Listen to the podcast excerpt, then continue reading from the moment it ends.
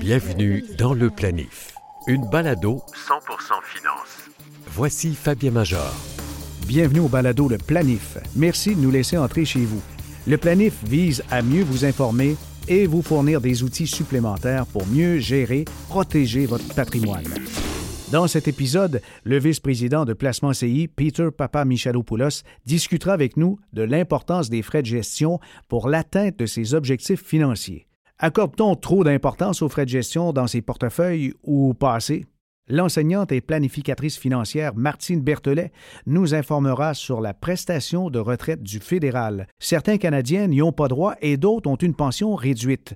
Dans quelles circonstances? Aussi, je vous expliquerai la méthodologie des sociétés d'évaluation de crédit. On va éclaircir les grands mystères de sa cote de crédit, ce qu'il faut faire pour gagner des points et ce qui vous en fait perdre le plus. Mais d'abord, écoutons notre capsule Origine. Il est question de la première société par action. Lors d'une introduction en bourse ou IPO en anglais, une société met en vente des actions pour amasser du capital. Ce moyen de financement ne date pas d'hier.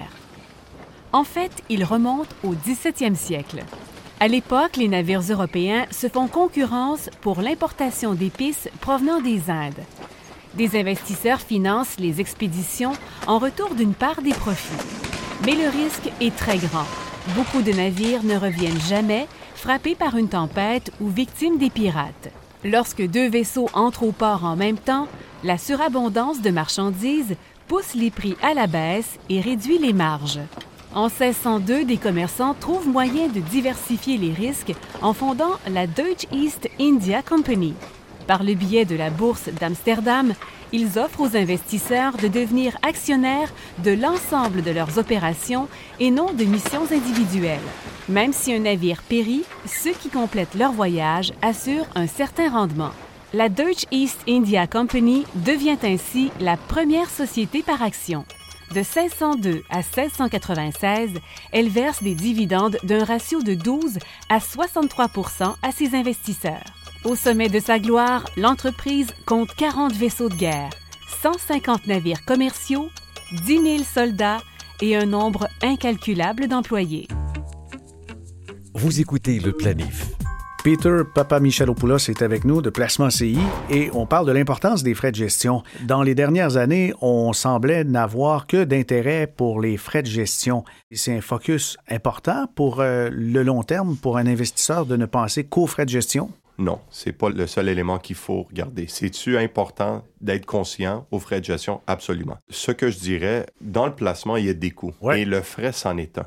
OK. Les impôts, c'est un autre coût. Manquer une certaine période dans le marché, c'est un coût. Prendre des décisions émotionnelles, c'est un autre coût. La fiscalité, euh, je l'ai déjà mentionné, mais à travers la réalité personnelle du client, c'en est un autre. Alors, je dirais que le frais est aussi important que ces autres éléments. Prendre des décisions strictement sur le frais peut nous guider en erreur parfois. Oui, il y a des investissements qui, par exemple, ont un coût de gestion très, très faible, mais qui n'ont pas de rendement au niveau, par exemple, de la fiscalité. Ben, c'est dommageable. On peut penser aux certificats de placement garanti. Les CPG, semble-t-il qu'ils n'ont pas de frais, mais ça, c'est un autre débat. Il paraît que c'est de l'argent qu'on va se faire reprêter dans notre hypothèque.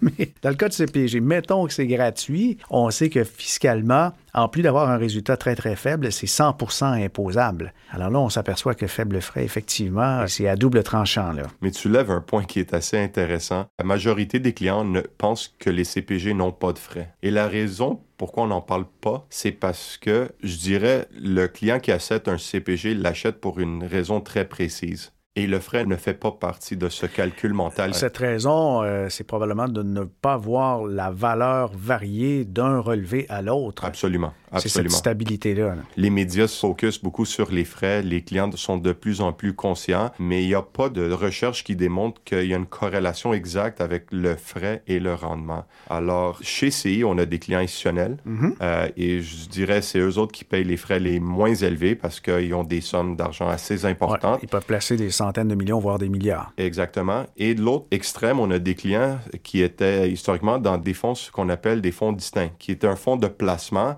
avec certaines assurances. Ce genre de produit n'est pas offert présentement chez CI, mais il y a quelques années, il y a des clients qui payaient jusqu'à 3,5 et 4% de frais pour avoir cette sécurité. Ouais. Ce que je trouvais drôle, c'est les clients qui s'obstinaient le moins sur le frais parce qu'ils comprenaient réellement la valeur de ce qu'ils payaient. C'était la sécurité. Je peux dormir le soir en sachant que peu importe ce qui arrive dans le marché demain, après-demain, un certain revenu va être garanti, une certaine portion, le principal de mon placement va être garanti. Alors, garder le frais en isolation est dangereux. Il faut en être conscient, mais il faut le regarder en conséquence d'autres éléments dont on a mentionné. Avec les frais de gestion, la pression à la baisse fait qu'on a vu quelque chose d'inusité sur le marché américain, des frais de gestion nuls dans certains produits. On achète l'indice SP500 et il n'y a pas de frais. C'est quoi la trappe? c'est que c'est vrai, il n'y a pas de frais de gestion, mais les compagnies qui créent ces paniers d'FNB prêtent les titres sous-jacents au marché et c'est là où ils gagnent un certain frais. Alors, tu es en train de me dire que l'investisseur, son portefeuille, on va utiliser ce qu'il y a dedans puis on va le prêter à quelqu'un d'autre? Pour un frais. OK. Alors, il n'y a rien de gratuit, finalement. On lui dit c'est zéro, mais est-ce qu'on lui donne un rendement qu'on obtient en prêtant les titres? Non, non. Alors, la réalité, c'est simple suit les données, les revenus de ces compagnies-là pour voir à chaque trimestre, ils gagnent de l'argent, ils font du revenu. Ce revenu provient d'où si les frais de gestion sont gratuits? L'autre idée, c'est qu'en en offrant certains FNB gratuits, ben, le client va rentrer chez eux, il va acheter d'autres produits à des frais plus élevés et ils vont faire du profit de ce bord-là. Alors, c'est parfois une trappe parce que c'est pas divulgué. Je dirais que certains de nos concurrents ont décidé d'y aller avec un frais de gestion de zéro. Comme industrie, je crois que ça nous aide. Et pourquoi je dis ça? Parce que l'erreur que font certains clients, c'est qu'ils comparent des placements sur le frais seulement, sans regarder les différences entre les deux. Quand un frais de gestion est à 70 versus 80, on se dit, ben j'ai la même chose pour 0.10 moins cher. OK, alors le 70, c'est 0.70 70. de frais de gestion, puis Exactement. l'autre est 0.80. Ils vont dire, lui est moins cher, ça me coûte moins cher, mais le résultat n'est pas garanti qu'il va être supérieur ou inférieur. Mais il se fait l'idée que je suis en train d'acheter la même chose pour moins cher. Tandis que quand quelqu'un rentre dans le marché et offre quelque chose à zéro, l'être humain commence à se poser des questions. Quand j'achète quelque chose pour zéro, ben c'est quoi sa valeur? Effectivement. Je crois que ce qu'on peut aussi soulever, on peut avoir un frais de gestion très, très faible, par exemple, pour acheter un indice, mais qui nous dit que l'indice, au moment où on fait l'achat, est à rabais ou pas. Parce qu'on pourrait très bien acheter un indice dans le sommet du marché et si le marché est surévalué, je ne sais pas, de 15-20% ben on a payé plus cher avec un ticket d'entrée qui est à peu près nul, mais on est certain que dans le magasin, on va payer euh, 20% de plus cher. Le réflexe, et je pense pourquoi y a autant de focus sur les frais, c'est parce que c'est une partie du calcul que le client sent qu'il peut contrôler. D'accord. Mais il y a d'autres éléments qui ne peuvent pas contrôler. C'est là où on retrouve la valeur ajoutée des gestionnaires naar actifs comme ceux qu'on a chez CI. Mais justement, parlant de valeur, c'est quoi qu'un conseiller apporte comme valeur? Pourquoi on aurait besoin d'un conseiller comme investisseur? Premièrement, aujourd'hui, je crois que le rôle du conseiller va au-delà du placement. Je Ah oui? dirais qu'il est intégré dans la vie financière complète du client. Et le placement, c'en est une partie de ça. Alors, que ça soit pour des raisons de succession, la fiscalité, le risque. Alors, le rôle du conseiller est beaucoup plus large que le placement. Ça serait la première des raisons. L'autre chose, c'est que ce qu'on retrouve, c'est que les investisseurs, les humains, on est des êtres émotionnels et c'est là où la valeur va être très importante à éviter de prendre des décisions émotionnelles. On est la seule industrie où quand c'est à aubaine, personne ne veut acheter. Si on applique cette logique-là à d'autres industries, c'est un peu l'inverse. C'est unique à l'investissement. Absolument. Alors, le rôle du conseiller, c'est pour guider avec son expérience, avec son sang-froid et aussi aider le client quand ça revient au placement à explorer les autres sphères de la vie financière d'un client. Une balado. 100% finance. Fabien Major. Comment les agences d'évaluation du crédit nous évaluent-elles? Ben, les deux grandes agences d'évaluation du crédit qui sont actives au Canada sont TransUnion et la plus connue Equifax. Mais avant même que vous ayez terminé vos études, vous devez savoir qu'elles avaient probablement une très bonne idée de votre fiabilité en tant qu'emprunteur. Et c'est justement ce qu'elles font avec les cotes de crédit. Depuis vos 18 ans, elle compile toutes vos demandes de cartes, de marge, de prêts, les emprunts pour des meubles, etc., ainsi que les informations concernant vos habitudes de paiement. Et le moindre petit retard, c'est méticuleusement enregistré et c'est ça qui va constituer votre dossier.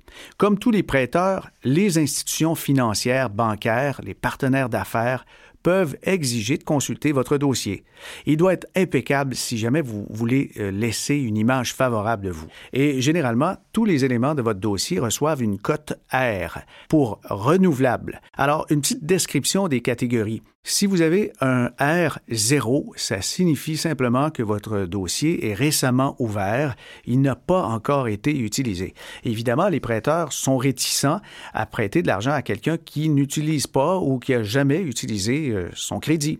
Une cote R1 signifie que vous remboursez dans les 30 jours pas plus d'un paiement en retard. Et ça, évidemment, c'est une très belle cote de crédit. Le R2 signifie que vous remboursez dans les 30 jours pas plus de deux paiements en retard. Alors on voit que c'est peut-être quelqu'un qui a fait des oublis momentanés, euh, je ne sais pas, il est parti en vacances, etc. Mais euh, ben, c'est de bonne foi. Ça, c'est le R2. Le R3, ben, c'est un remboursement dans les 30 jours habituellement, mais pas plus de trois paiements en retard. Alors, on comprend que ça continue comme ça. Quand on est rendu au R5, c'est qu'on a plus de quatre paiements en retard ça commence à être nécessairement de la grande négligence. Si vous avez un dossier R7, ben là, euh, vous êtes vraiment qualifié auprès des prêteurs comme étant quelqu'un qui effectue ses paiements après avoir pris une entente pour régler ses dettes et on ne vous voit pas d'un très très très bon œil. Mais ça s'arrête pas là. On pourrait avoir un R8 où il y a une reprise volontaire ou involontaire de possession. La marchandise est retournée pour non-paiement, comme peut-être vous avez déjà été témoin d'une remorqueuse qui s'en vient sur le coin de votre rue et qui identifie un véhicule. La personne n'a pas fait les paiements de manière régulière et le prêteur, à ce moment-là, qui était probablement la compagnie financière associée au concessionnaire auto, va reprendre le véhicule, le remorque ensuite et euh, le ramène chez le concessionnaire.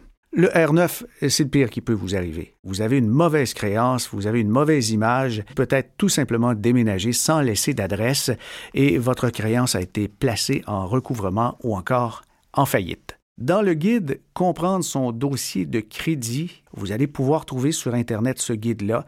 Ben, on tient à rappeler que le dossier de crédit et le score ou encore le pointage sont deux choses qui sont complètement différentes. Votre dossier correspond à votre historique de crédit, à votre inventaire de dettes. Le pointage, lui, c'est un chiffre calculé par l'agence pour mesurer le risque de vous consentir un prêt. C'est une manière de vous comparer aux autres Canadiens afin de connaître les probabilités que vous puissiez faire défaut de paiement. Et c'est ça qu'on veut évaluer finalement, parce qu'on prête de l'argent à quelqu'un, est-ce qu'il y a des chances qu'il ne nous rembourse pas? TransUnion, Equifax n'utilisent pas la même méthode de calcul, mais le pointage sert au même objectif. Alors, si on regarde les petites différences, vous pouvez avoir un score de 711 selon une agence et 677 dans l'autre. Mais dans tous les cas, votre pointage va être compris entre 300 et 800. Contrairement à la croyance populaire, la majorité des Canadiens ont un excellent score de crédit. Il est à plus de 760. Déjà, on peut s'enlever ce mythe-là de la tête que les Canadiens sont des mauvais payeurs. On est très endettés, mais on est des bons payeurs il y a 4% de la population qui a une évaluation de risque qu'on pourrait qualifier de mauvais sur l'échelle de pointage. Ça veut dire un score entre 300 et 560. Le raisonnable, c'est 10% de la population. Là, le score de crédit est entre 560 à 659. Les gens qui ont un bon score, c'est entre 660 à 724 et ça représente 15% de la population canadienne. Entre 725 et 759, c'est très bon, c'est 14% Et je reviens avec ma donnée euh, que je vous ai fournie il y a quelques instants. 760 et plus, c'est un excellent dossier de crédit, l'échelle de pointage qu'on devrait dire plutôt, et c'est 57% de la population canadienne. Les agences estiment que plus de la moitié donc des personnes dont le score de crédit est inférieur à 500 représentent des cas de défaillance. Alors celles-ci pourraient ne pas pouvoir honorer leurs engagements financiers. Et parmi les personnes qui ont une note de 800, ben, il y a seulement 1% qui pourrait avoir des ennuis. c'est finalement un calcul statistique, c'est de la probabilité qu'on voit là, là. TransUnion Equifax calcule avant tout l'évaluation des chances de défaillance. Il y a l'Agence de consommation en matière financière du Canada, qu'on appelle ACFC, a dévoilé des trucs pour améliorer son score, son pointage avec les agences de crédit. Alors, euh, voici les sept points à surveiller selon l'ACFC. 1 payez toujours vos factures à temps. Bien que le paiement des factures de services euh, publics comme le téléphone, le câble, l'électricité, ça figure pas dans votre dossier de crédit, il y a certaines compagnies de cellulaires qui dénoncent les retards aux agences d'évaluation et ça, ça peut affecter votre score. Deuxième point, essayez de payer vos factures en entier avant la date limite. Si jamais vous ne pouvez pas, payez au moins le montant minimum qui figure sur votre relevé du mois de la carte de crédit. Troisième point, remboursez vos dettes le plus vite possible et ça, on ne le répétera jamais suffisamment. Quatrième point, ne dépassez pas la limite de votre carte de crédit. Essayez de maintenir votre solde à un niveau bien inférieur à la limite. Et plus votre solde est élevé, plus votre pointage de crédit en souffre. Et pour vous tenir en deçà de 50% de la limite, c'est une très bonne chose. Cinquième point, réduisez le nombre de demandes de crédit que vous faites. Si un trop grand nombre de prêteurs éventuels s'informent au sujet de votre crédit sur une très courte période, là, en quelques mois, ben, votre pointage peut en souffrir. Mais le fait que vous demandiez des renseignements sur votre propre dossier, ben ça, ça n'a vraiment aucun effet sur votre pointage. Sixième point, assurez-vous d'avoir des antécédents en matière de crédit. Il est possible que votre pointage soit peu élevé tout simplement parce que vous n'avez jamais contracté de prêt et démontré ainsi aux emprunteurs votre capacité à rembourser. Donc, c'est vrai, c'est un fait. Quand on utilise le crédit, ça permet de se constituer un score et une évaluation auprès des agences. Et enfin, le septième point qui vous permet d'améliorer son pointage de crédit, essayez de rétablir en demandant une carte de crédit avec garantie. Et pour obtenir ce genre de carte, vous devez effectuer un dépôt auprès de l'émetteur de la carte de crédit, souvent Visa, Mastercard, et habituellement, votre limite de crédit correspond à votre dépôt. Donc, vous voulez une limite de 2000 dollars, on vous prête pas pour X raison, vous pouvez déposer le 2000 dollars et comme ça, vous êtes en train de refaire votre crédit. Et si vous réglez toujours votre compte de crédit avec garantie avant la date d'échéance, vous êtes en train d'établir des antécédents en matière de crédit. Vous écoutez le planif. 100% finance. Nous sommes avec Martine Berthelet, planificatrice financière et enseignante à l'université. Elle est aussi coach pour les futurs planificateurs financiers. Martine, une question de retraite parce que euh, il y a un vieillissement de la population, de nombreuses personnes commencent à préparer leur retraite. La définition de conjoint, ça, c'est une petite bête noire en ce qui a trait les, aux régimes fédéraux et les régimes provinciaux. Effectivement, dans la notion de conjoint, souvent les gens, comment je pourrais dire, portent pas attention à ça. Par contre, la notion de conjoint, quand on arrive au niveau des fonds de pension, et à savoir, est-ce que vous avez vraiment un conjoint? Ou encore, est-ce que vous savez qui est votre conjoint? Un petit peu drôle à dire comme ouais, ça. des fois, on sait quand il rentre pas. Effectivement. Mais c'est parce que la définition de conjoint est très, très large et on peut en avoir plusieurs, euh, dépendamment de plusieurs éléments, entre autres au niveau fiscal. Alors, ce qu'on réalise, c'est que les gens, au niveau fiscal, souvent sont des conjoints après un an, on le sait, un an de vie commune ou moins d'un an, avec un enfant né du couple ou encore adopté. Donc, on est habitué de faire les rapports d'impôts. Et encore, on voit aussi des gens qui se considèrent comme conjoints parce que c'est un terme qui est euh, relativement utilisé souvent, alors que quand on arrive dans le côté un petit peu plus légal, donc pour voir les impacts au moment de la retraite, puis aussi au moment du décès, la notion de conjoint prend beaucoup plus d'ampleur et beaucoup plus de place là-dedans au niveau légal. Donc, euh, comme, euh, comme tu mentionnais, Fabien, la définition d'un conjoint, lorsqu'on a un régime de juridiction provinciale, parle et encore, faudrait-il savoir qu'est-ce que ça veut dire un régime de juridiction provinciale? Bien, principalement, je dirais qu'environ 90 des régimes qu'on va retrouver, que ce soit la fonction publique comme le REGOP, on pourrait avoir des régimes comme chez Desjardins, des régimes comme la plupart des régimes qui sont enregistrés au niveau de la loi euh, des régimes complémentaires de retraite avec la Régie des rentes, sont des régimes de juridiction provinciale. Alors, si les gens veulent savoir euh, de quelle juridiction est leur fonds de pension, ils peuvent vérifier avec leur, euh, leur planificateur financier. Donc, ceci étant dit, lorsqu'on a un régime de juridiction provinciale, la définition de conjoint euh, est en deux volets. Évidemment, si vous êtes marié, bien, d'office, c'est votre conjoint. Donc, c'est C'est ce qui plus prime. simple. Oui, effectivement. Fait c'est plus simple parce que euh, on le sait quand on est marié, on connaît un peu plus les règles. Encore faut-il bien connaître le patrimoine familial et tout ça. Mais euh, lorsqu'on arrive avec des conjoints de fait, et c'est souvent euh, un peu plus complexe, on parle de plus en plus de familles reconstituées, des gens qui ont des enfants d'une première union, deuxième union, et qui aimeraient probablement donner leur, euh, leur fonds de pension à leurs enfants au décès. Et là, c'est là qu'arrive le petit hic et on a des propriétés qui sont légales au niveau des fonds de pension et notamment au niveau du- d'un fonds de pension à juridiction provinciale. Est-ce que j'ai un conjoint? Euh, Ça, c'est la première question. Donc, euh, est-ce que j'ai un conjoint? Quelle est la définition pour un régime de juridiction provinciale? C'est trois ans de vie commune ou un an avec un enfant né du couple. Ou adopté. Oui, ou adopté, effectivement. D'accord. Là, j'y vais quand même de façon générale. Alors, le 3 ans euh, a l'air simple à dire, mais souvent, il va falloir justement qu'on puisse prouver, souvent avec le rapport d'impôt. On va être capable de voir les, depuis combien de temps les gens sont ensemble. On va aussi pouvoir euh, regarder un peu les liens avec les assurances collectives, parce que souvent, après un an, on peut aller sur l'assurance collective. Donc, ça donne le délai pour déterminer le 3 ans. Ça a l'air simple, mais c'est pas toujours chose facile. Mais ceci étant dit, le 3 ans va déterminer que si, après trois ans, vous êtes avec quelqu'un, avec un conjoint, et qu'il y a certaines règles qu'on pourrait vérifier pour euh, vraiment être déterminé comme conjoint, c'est donc dire que si jamais arrivait euh, un décès, euh, même si dans votre testament, vous avez nommé vos enfants, le conjoint aurait priorité. Ah oui, avant alors c'est dans le testament, mais le conjoint aurait priorité. Tout à fait. Et ça, c'est souvent inquiétant parce que Oui. les gens ne connaissent pas ces règles-là. C'est ce qui est le plus inquiétant, dans le fond. C'est plutôt que les gens ne connaissent pas ces règles-là. Mhm. Et euh, il y a des gens qui consultent pas ou qui pensent que tout est correct.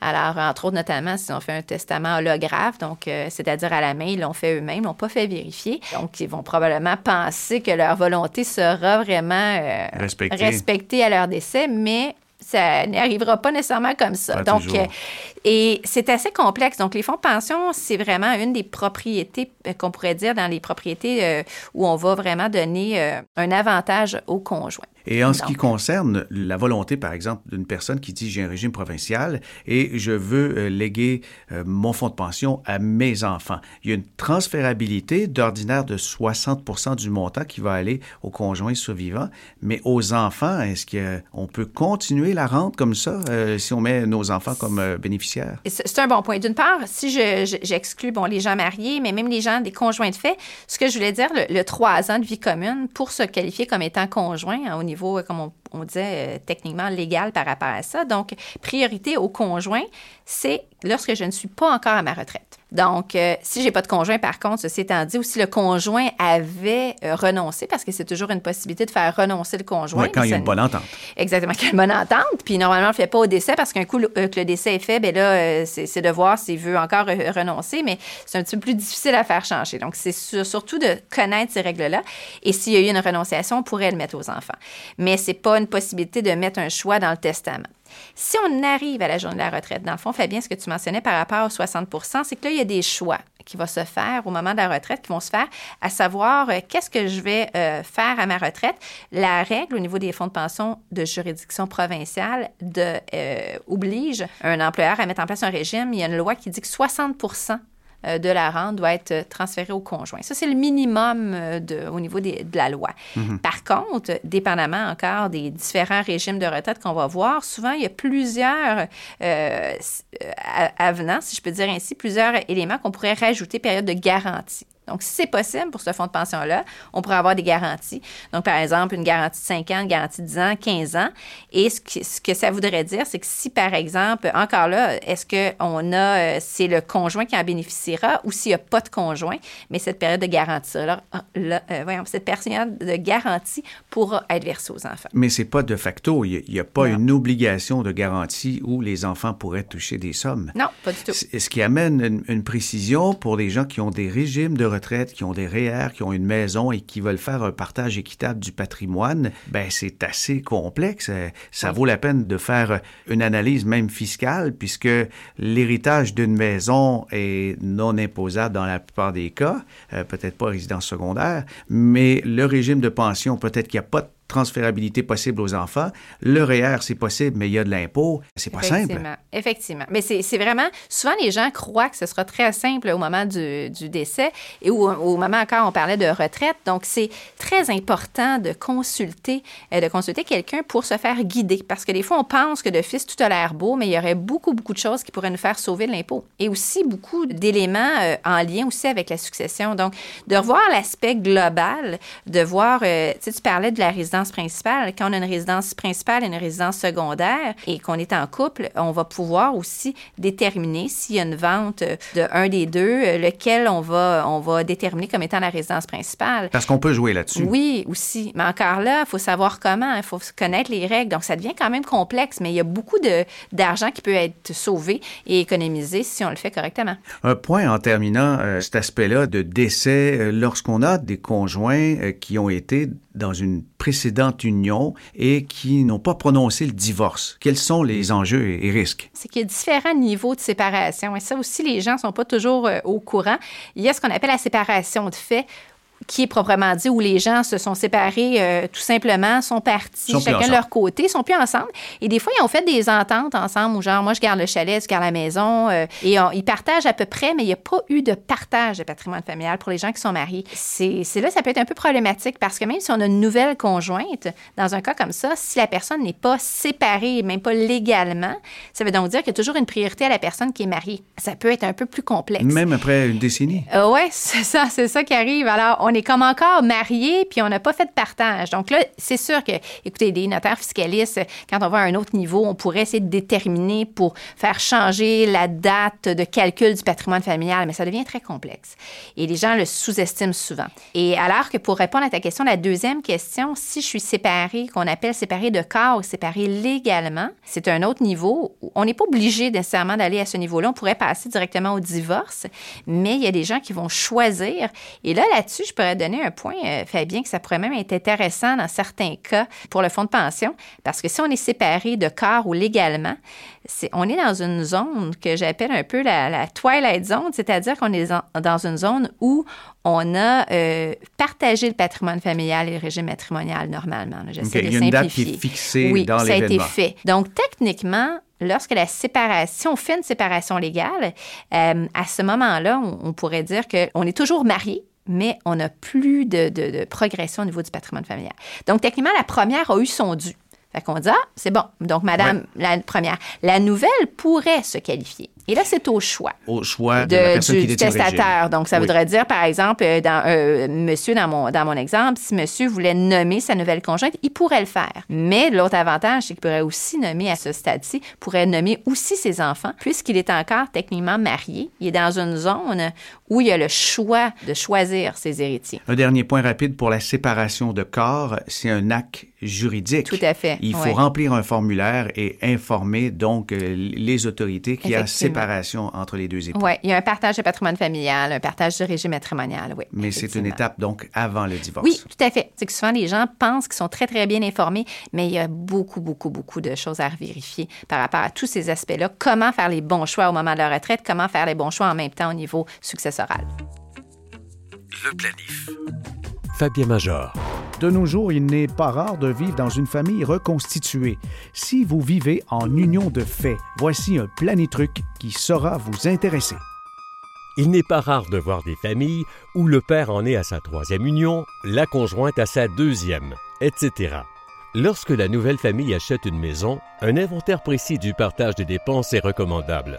Quant à la protection du patrimoine, bonne chance. Être conjoint de fait comporte son lot de pièges. Selon la loi de l'impôt, vous êtes conjoint après un an de vie commune ou moins si vous avez un enfant. Les lois sur le fonds de pension accordent priorité aux conjoints survivants mais ce n'est pas toujours le conjoint de fait. La RRQ dirigera la rente de conjoints survivants après trois ans de vie commune ou un an, s'il y a un enfant né de l'union. Et enfin, selon le Code civil du Québec, les conjoints de fait, ça n'existe pas. Voilà qui met fin à l'édition d'aujourd'hui. Revenez-nous pour un autre balado, le planif. Il nous reste des tas trucs, des conseils, recommandations, notions intéressantes visant à démêler vos finances personnelles et à mieux planifier l'atteinte de votre autonomie financière. Ici Fabien Major. À bientôt.